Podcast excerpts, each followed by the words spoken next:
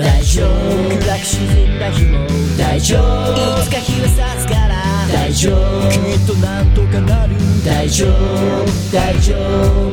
大丈夫。辛く落ち込んだ日も大丈夫。いつか思い出になる大丈夫。君にならできる大丈夫。大丈夫。この番組は全ての人生が宝物をテーマにゲストの生き方人生から明日に生きるヒントを得るポッドキャスト番組です仕事うまくいかなくて。はいどうも。ワンライフポッドキャストナビゲーターのミッチーです。こんばんは。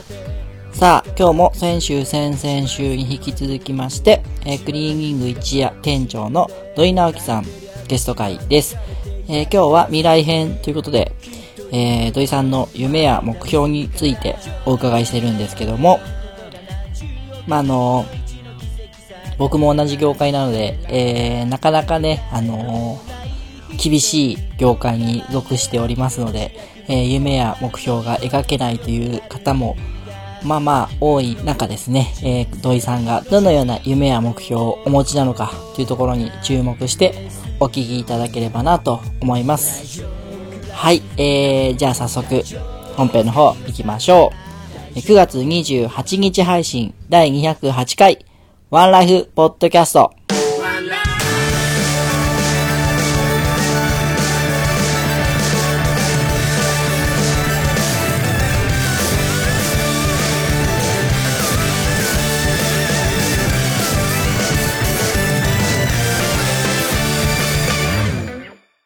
それではゲストコーナーです。改めまして本日のゲストはクリーニング一夜店長の土井直樹さんです。よろしくおはい、願いします。よろしくお願いします。さあ、先週、先はい々週と、いろいろお伺いしてありがとうございました。はい、個人的にはとっても楽しい。え、ね、縁かなって感じよね。ぜひあの聞いてもらいたいんですけども、今日はですね、はい未来編ということで、はい、まあ、今後のことうん、についていろいろお話を聞いていきたいなと思うんですけども、端的にまず土井さんの今後お仕事でやっていきたいこととか、うん、あとまあその後の将来のビジョンそう。があれば以上ね、難しいね。あそうですかクリーニングがさ、難しい。まあ、どうなん、他の業態がわからんけど、まあ、今はね、そのまあ家庭用洗濯機も良くなってるし、洗剤も良くなってるんで、クリーニングに出す人が少ない。まあ圧倒的に今減ってます減ってる。うん。でも今スーツもね家で洗えるような時代になってくるんで、まあそっかどうやって生き残っていくかなっていうことがやっぱり大事でそのビジョンまあ難しいね、うん、あんまり未来が見えないというか。で もまあうちはねあんまりその、まあ、もうこれ以上ちょっと手を広げずに、まあ、今いるお客さんをまあしっかりケアしていければなとは思ってるまあ、逃がさないように。まあ、かなと思ってるんですよね。だから今、他の、ね、経営者さんとか言われてるけど、今はもう隣のクリーニング屋さんがライバルじゃない時代だよね。今はもう家庭用洗濯機、洗濯機洗剤うん衣類ファストファッション、うんそうファストファッションがもう、ね、ライバルになってきてるんで、まあそこでどう違い出せるかよね。やっぱり、やっぱその、まあ、技術の問題になってくるんかなっていう気はするけどね、僕らは思うに、まあ、それしか勝負できんかなと思ってるんですよ、やっぱ技術。技術かな、まあ、その時代に乗った、まあ、変化できるかなって、まあ、うちね、まあ、まあ、まあ、だいぶ前からね、その、まあ、クレジットカードとか、はい。えーっと、なんで、ID とか、その、はい電子マネー電子マネー系はね、もう5、6年前から入れてるかな。まあ今キャッシュレスにね、もうなる、ですよね来月からキャッシュレス、キャッシュレス。まあその辺は早めにちょっとやったりはしてるんですけど、まあ、早めにその、まあ未来読めていけるかなっていうところかなとは思いますけどね。うん。なんかある？逆になんかある？逆にうん そのビジョン的なもの、そのクリーニングとかで。やっぱり、その今それこそシミ抜き行き始めたのもそれが大事だ、うん。まあそれはずっと前から大事なんですけど、それがないともうああって当たり前ぐらいになってくるじゃないですか、だからもう今からでも遅いけど頑張って追いつかなくちゃってまあまあ全然遅くねえと思うよ。感じだって知ってないところの方が多いねもん。ああまあそうです、うん。全然岡山特にね全然やってないから全然普通に逆に早くだよね。そうっすか。岡山ではね。で技術面と、で僕は逆に期待してる部分はあって、うん。うんやっぱり今高齢者さんのお店が多くて、うん。うんこれからもうそういう個人店はどんどん潰れていくじゃないですか、で残ってる大手さんうん。は、僕の予想では、あのネット宅配に食われていくと思うんですよそうなってくるとと店舗でうん。受け渡しが、面と面向かって受け渡しができるお店っていうのは、僕らみたいなうん。お店しかもう残っていかないと思うので、ある意味ではその細々とはやっていけるくらいには残っていくのかなと、そうね。俺もちょっと10年前そう思ってやったような気がするそういえば。うん。うん。まあ、これから、ね、全然業界変わってきて多分どんどん潰れていくからそこに手が届くところにおらんとダメやなと思ったりはして、だから結構あの機械とかもガンガン入れて、でまあ個人が潰れていって大手もしないような仕事とかをつかめる位置におったらいろんなこう仕事ができるかなと思ったんですけどその大手がしない結構大きい仕事とか。はい。を取れるように、まあ、そこまでちょっと頑張ろうかなってやってるのはやってるんで今僕が思ってるのは、うんあのもうお店とうん工場を一緒に、それこそ昔の 町の国屋さんだけど、うんうん。受けあのお店入ったらもうそこで仕上げしてる、うん大量に仕上げしてる、うんうん。そういうのをお店作りをして、あその仕事自体をパフォーマンスとしてうんうん。うんお客さんに見せるような、そうやね。そういうお店作りをしていきたいな、やっぱ店頭染み抜きやね。はい。あそれもそうですね。ね店頭染み抜きが一番ね効果があるっていうからね、うん。それはいいなんかガラス張りの。はいガラス張りおの。お外車で通ってもうん中で仕事してるのが見える、そうやね。う。ん結構なんか10年前に大阪行った時にそれしてるとこあったからあほんまっすか。うん。全部見えるようにね。この大手さんではできないことなんで、うん。絶対に。だよね、うん、店頭締め切りしてんよそうですね。うちは置くとこないからちょっとあれやけど置いてお客さんの前で。べしゃりがね。仕事見せたらいいねんからやばそうなものはちょっと下げてな。やべやこれはちょっと中でした方がいいかなみたいな。これはできんかなと思って。できる部分でいやちょっとそうそうそう。これちょっとできないですね。奥に下げてできる。ちょっと時間かけて。時間かけて。そうそうそうそういうぐらいです最初はな。なあでも大事なことよね、は目の前で失敗するわけにいかない。うんまあまあそうだと思いますよでもねやっぱりこうそこで信頼というか安心感を与えて、つながりを深くしていく。そうだね。うん。まあそのお客さんのいつまで維持できるかねずっとつながってキープできるかっていううん。そういうお客さんはそれこそネット宅配とか多分出さないと思うそうやっぱりね、まあ、信頼一回信頼してもらったらなかなか離れない。はい。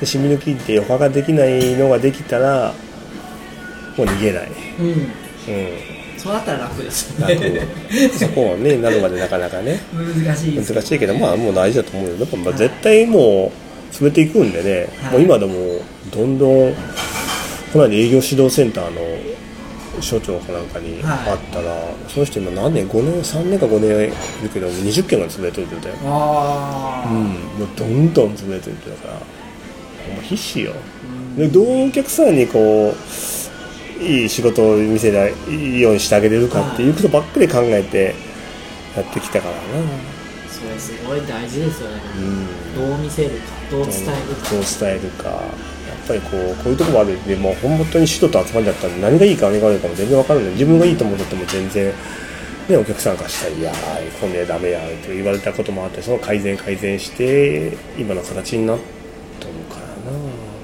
でもそれを続けて。なそう今のお客さん。をもう離さないようにね。とりあえずねチートがっちりつかめればまあとりあえずがいいかなと思ってますけどね。はい、はい。ありがとうございます、はい。じゃあその、まあ、目標にしている、うん。上さんが目標にしている会社とか人物とかっていうのはそね。もうよく言われるんですよ。うちのパートさんにも一時ね、あの自分あのもちろんなん月に何回えー月に何回何ヶ月に1回とかミーティングするんですよ、はで数年前のパートさんはね目標にしてる人とかとかいるんですかってよう言われたんですけど本当にない。あそうなんですか。本当にない。あの憧れとかはですね,、はいはいね僕はその今師匠がまあに追いつけ追い追いつこうじゃないですけど、もう目指して目標としてやっているけどその目標に会社とかで準備してなかなかそんなあんま考えたことないね結構オリジナリティですね。そうだあんま考えたことないな。好きこの人が好きとかはあるけど、はあんまりないよな、いある？え？逆質問が。逆に。いやえー、そうそういうのあんまそうう考えたことないん。よ全然異業種とかでもうん異業種でないですか、うん異業種でもあんまないんよ。はあ。まあでもそうこうなりたい目標って言われると確かにうんこんな人とかっていうのは。なんかこう尊,、まあ、尊敬って言うとちょっと違いますけど、うん憧れとか、まあ、すごいなって思うのは本物の僕は師匠が清水家師匠が一番かな、ね、こうなりたいとか、うん、あんまりなんかこの人あんまないよな。ごめんよ。あんまこう未来編がダメな。全然。あんま考えたことねえよな一番苦手なところかもしれんね。いやまあでも今をね今をこう大事にして一生懸命生きとるかな。精一杯ですよね。精一杯生きとるかなかなわからんもう。ごめんよもう。いいいいございますじゃあそれはじゃあ仕事はそれで置いといて、うん。プライベートではなんかやってみたいこととか、挑戦したいこととかうん。ありますか、挑戦してみたいこと、まあ本当当に全然その何ですか？世界一周してみたいとかそんなことでもいいですし、ね、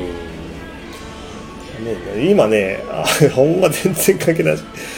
もう年でな、はい。運動不足でそれこそゴルフも全然しなくなって、はい。昔はその野球チームとかでや野球もやってたんですけど運動不足でまあ45にもなってちょっと腹も出てきたんで、はい、いやめっちゃすれていしゃるや腹だけ出てくるんよ。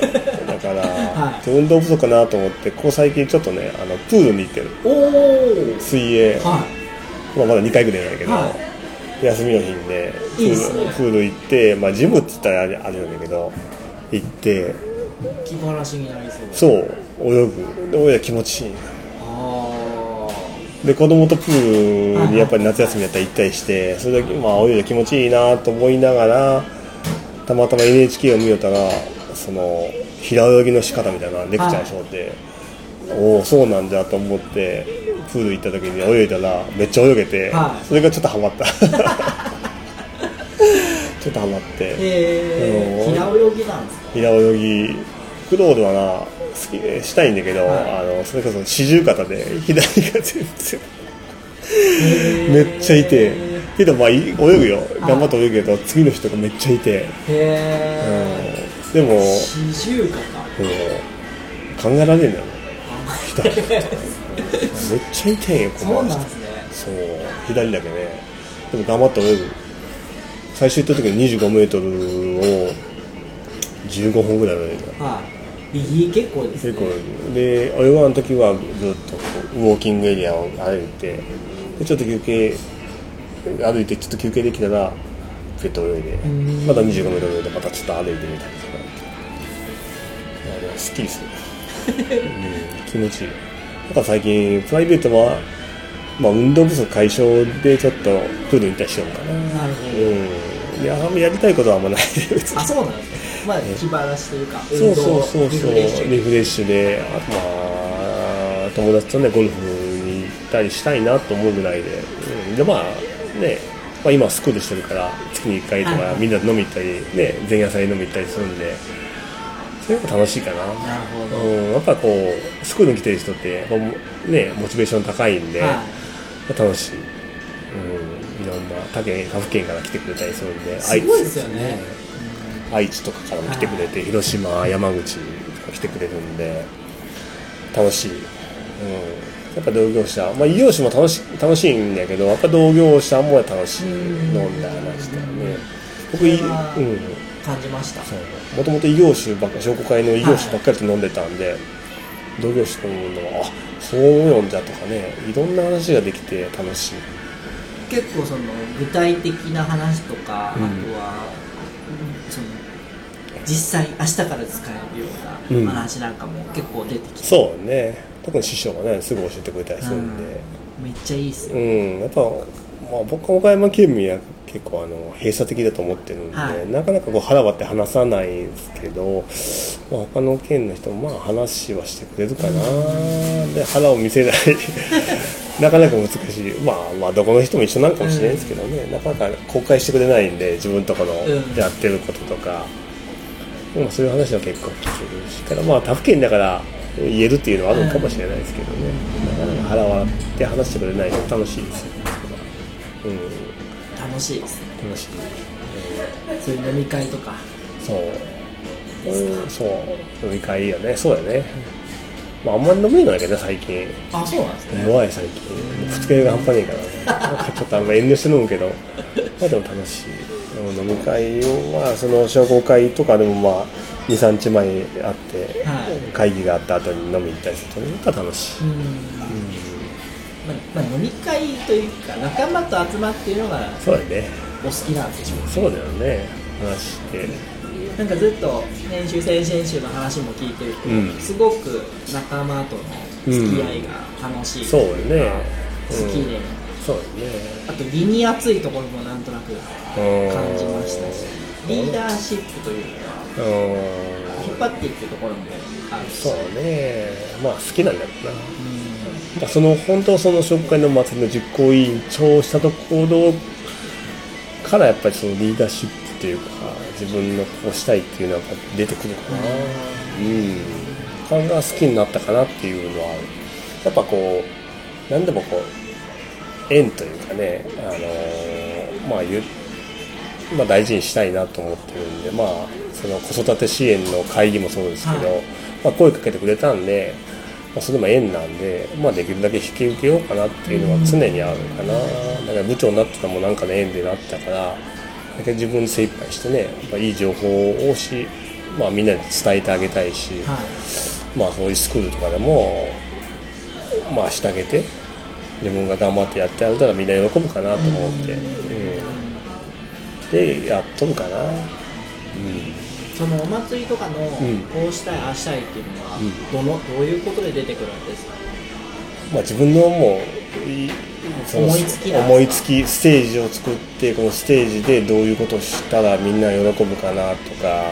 そじゃあもうその段階で喜んでる人の顔が見えるとそうね。だからそういうことそれこそ人のつながりであのー消防団の知り合いの女の人がいたんですけど、その人が中学校の卒業式だったかな。学園祭かなんかわからないですけど、文化祭かなんかでお母さん方が踊ってたのをフェイスブックで見ててその人に「ちょっと踊ってください」言ってあのそれこそ EXILE とか、はい。あのー AKB とかその当時踊ってたんで踊ってください言うと「いいよ」言って言ってくれて「ほんで一緒に踊ろうや」って言われてお母さん方がステージで 踊ったりとか。あじゃあなんか考えてる時に、たまたまこう情報として入ってきたものがこうつながるそうそうそう。それでその人たその人の知り合いがインラインスケートをやってたんで娘さんがね、はい。でインラインスケートも出て出てでそんなんなかなか披露する場がなかった、はい。見ることも僕らなかったんで出てとかあとウラジャの人もつながってたんでウはいラジャの人に電話してウラジャ出てとかで総踊りやってとか言っていまだにずっと総踊りも出てくれてうん。やってくれて、うん、そういうのいろいろ考えてやったかな。もうほんま改革ぐらいやったけどね。もう事務局大変だと思うよ「もう土井さん勘弁してください」ってずっと言われたから「もう土井さんもういいですわ」って無理無理。もう時間がないって言うけどいやもうちょっと待って」って。もうちょっと返事聞くまで待ってくれ調整とかはどっちかというと苦手なんですよ、うんそうやね。もう無理やり詰め込んでもうそのタイムラグがないこうちょっとあのもうポンポンポンポンに込んで4年かせいで事務局に「いや土井さんも無理です」って言って「いやいやどれができる」こんだけ時間あるからこの時間ではけてこうせえとか言ってね。うん毎日もう2日に1回ぐらい事務局と会ってたな、はい。その当時本当。かなり熱入ってます。かなり入ってやったでももうマジで満足感半端なかった。うん。うん。やった時にで1年目はまあもうちょっとあれやったなと思って2年目は良かったなと思って、まあ、2年で一気だったから、もう最後は満足してできたかなと思う。もちろんやってもいいかなと思ったけどそれもやっぱ後輩につなげなきゃいけないんでね、はい。うん、まあまあそこは譲りましたけど。ね、うんそれでは最後にこの番組恒例の質問です。土井さんの人生を一言で表すワンワード私のワンライフを教えてください。はい。あのーす数年前に、はい。まあ、僕車の中でラジオ聞くんですけどそれこそ、あのあそうなんですそうなんです。あのいやあのついてないんで。捨てていやついてないんで、はい。ララジオしかないんでラジオをずっと聞いてるんですけどその時にねたまたまなんか滝滝竹内正彦先生かなんかっていうはい。盲目の皆さんあまりよくない盲目の何かの先生が、はい。あの映画を作ったんですよ。へでその人のこと結構その当時言っててはそしたら公演が流れてたんですよ。講演会の様子を。その中でね、あのー聞いた言葉で、いはい。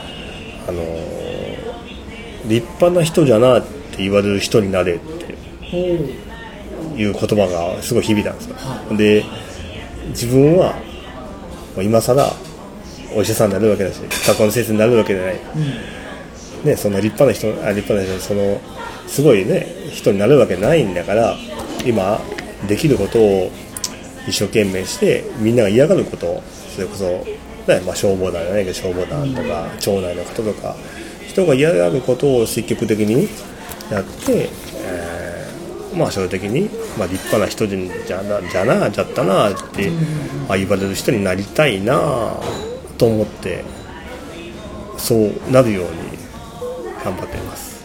おお立派な人だなって言われたいんですよ。いやでもちょっと意外な言葉ですね。うん。そうなんだ。立派な人だなって言われたいから頑張ってるんです。響いたんですねそれが。響いた、うんまあほんまね医者医者とか僕学校の先生になれないんで僕のできる範囲のまあ立派な人になれたらなと思って、うん。そのために頑張ってるっていうのもあるかな。うん。それは僕も実はそうなんですけど、僕はどっちかというと人から見られて、こういう人間でありたいみたいなうんところが結構芯にあるんですけど、ほ土井さんの中では自分のこうなんですか中から出てくるものよりうん。人からどう見られるかっていうのは割と気になるううん。ところがあるんですか、そうなんかな。そうかもしれない。でも自分の思うところにガッとガッガするんだけどまあ人がせんことそれこそまあ PTA じゃないですけど、まあ、人が嫌なことを嫌なことをしないようなことを、まあ、やって楽しんでやりたい、ああいいっすね。まあ、やるんだったらね僕は何でも楽しんでやりたい方なんで、、はいやいやしたくない、うんうんうん、いやいやだったらせん方がいいかなと思ってるんでだからまあ常にやってて文句言う人とかもなかなかやっぱいるんですけど、文句言いながら言いながらするんだったら楽しいだった方がね、うん。最初から来ない方がいい。文句言ってたらね楽しいだった方が自分も楽しいし、まあ、楽しい人がいたらね周りもついてくるじゃないですけど、楽しい人にやっぱり引っ張られひ惹かれるっていうかね楽しくやってる人に惹かれると僕は思ってるので、まあ、自分も楽しくやりますね何しても。たやりたくなかったら行かない元からしない、うん、だからまあその声かけてくれてやるんだったら楽しくやる。まあまあ芯にありますね基本的には、すごいシンパシーを感じます いやもうそうっすそその通りです、かなと思ってやってますね、なるほど。うん。じゃあ、はい。ワンライフの言葉ははい、立派な人だうん、なと言われるよそううなだね立派な人じゃなと言われたいと。はい。ありがとうございます。はい。はい。でまたぜひその来ていただいてその後の状況など教えていただけたらと思います。わかりました。ぜひ呼んでください、はありがとうございます。ありがとうござい。よろしくお願いします失礼します。はい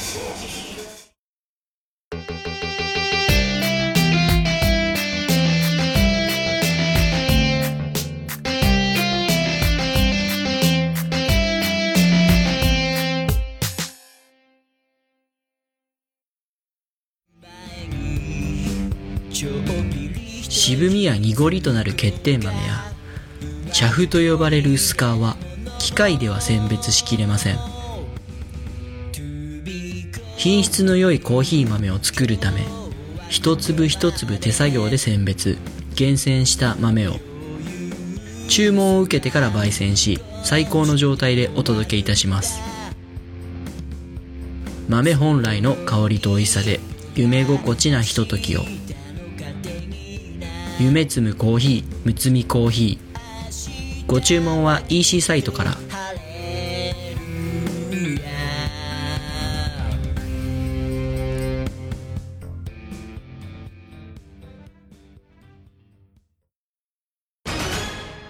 問題です。紀元前の木に土と書いて何と読むでしょう第2問。あるなしのなしに風と書いて何と読むでしょう第3問。中心蔵の蔵に粋な人の粋と書いて何と読むでしょう実はこれ全部日本酒の銘柄なんです。答えが知りたい人は岡山駅前名酒センターまで選ぶ楽しさを提供します。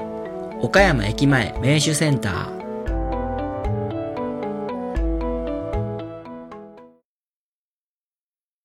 おー溢れそうなこの想いを君の胸へと届けはい、エンディングです。お疲れ様でした。3週にわたり土井さんのお話お伺いいただきだ、いただきましたが、いかがでしたでしょうか？あのーまあ、今回未来編ということで、えー最後にですね、私のワンライフということで、えー自分の人生を一言で表すワンワードというのを毎回ゲストの方からいただいてるんですけども、えー土井さんのワンライフがですね、え立派な人だと言われるような人間になりたいということでですね、え本編の中で僕が意外ですねって言ったのはですね、なんかこう、あんまりこう、人からどう見られて、えー動いてるというよりは自分の中からこう湧き出てくるもので動いてるといった印象があったので、えー外の目を気にしてるっていうのはちょっと意外だったんですけども、あのーとてもなんかね、昔のお話なんかを過去編とか現在編を聞いてから、えー未来編を聞いていただくとですね、えーそのつながりなんかが見えてきて、えーとてもいい回になったんじゃないかなというふうに思います。えー本編の中でですね、あのー今回ちょっと場所の方をですね、えーワンプラスワンさんという喫茶店を使わせていただいたので、えー BGM 等が入っていて、ちょっと聞き取りづらい部分などもあったかと思いますが、えーその辺はご容赦いただければと思います。はい、えー、次回はですね、えー新しいゲストの方お迎えしてお話、えーお届けしたりしようと思ってるんですけども、えー次回の配信は10月6日の日曜日を予定しております。はい、えーお送りしましたのは私、ミッチーと本日のゲストの土井直樹さんでした。それではまた来週まで。ごきげんよう。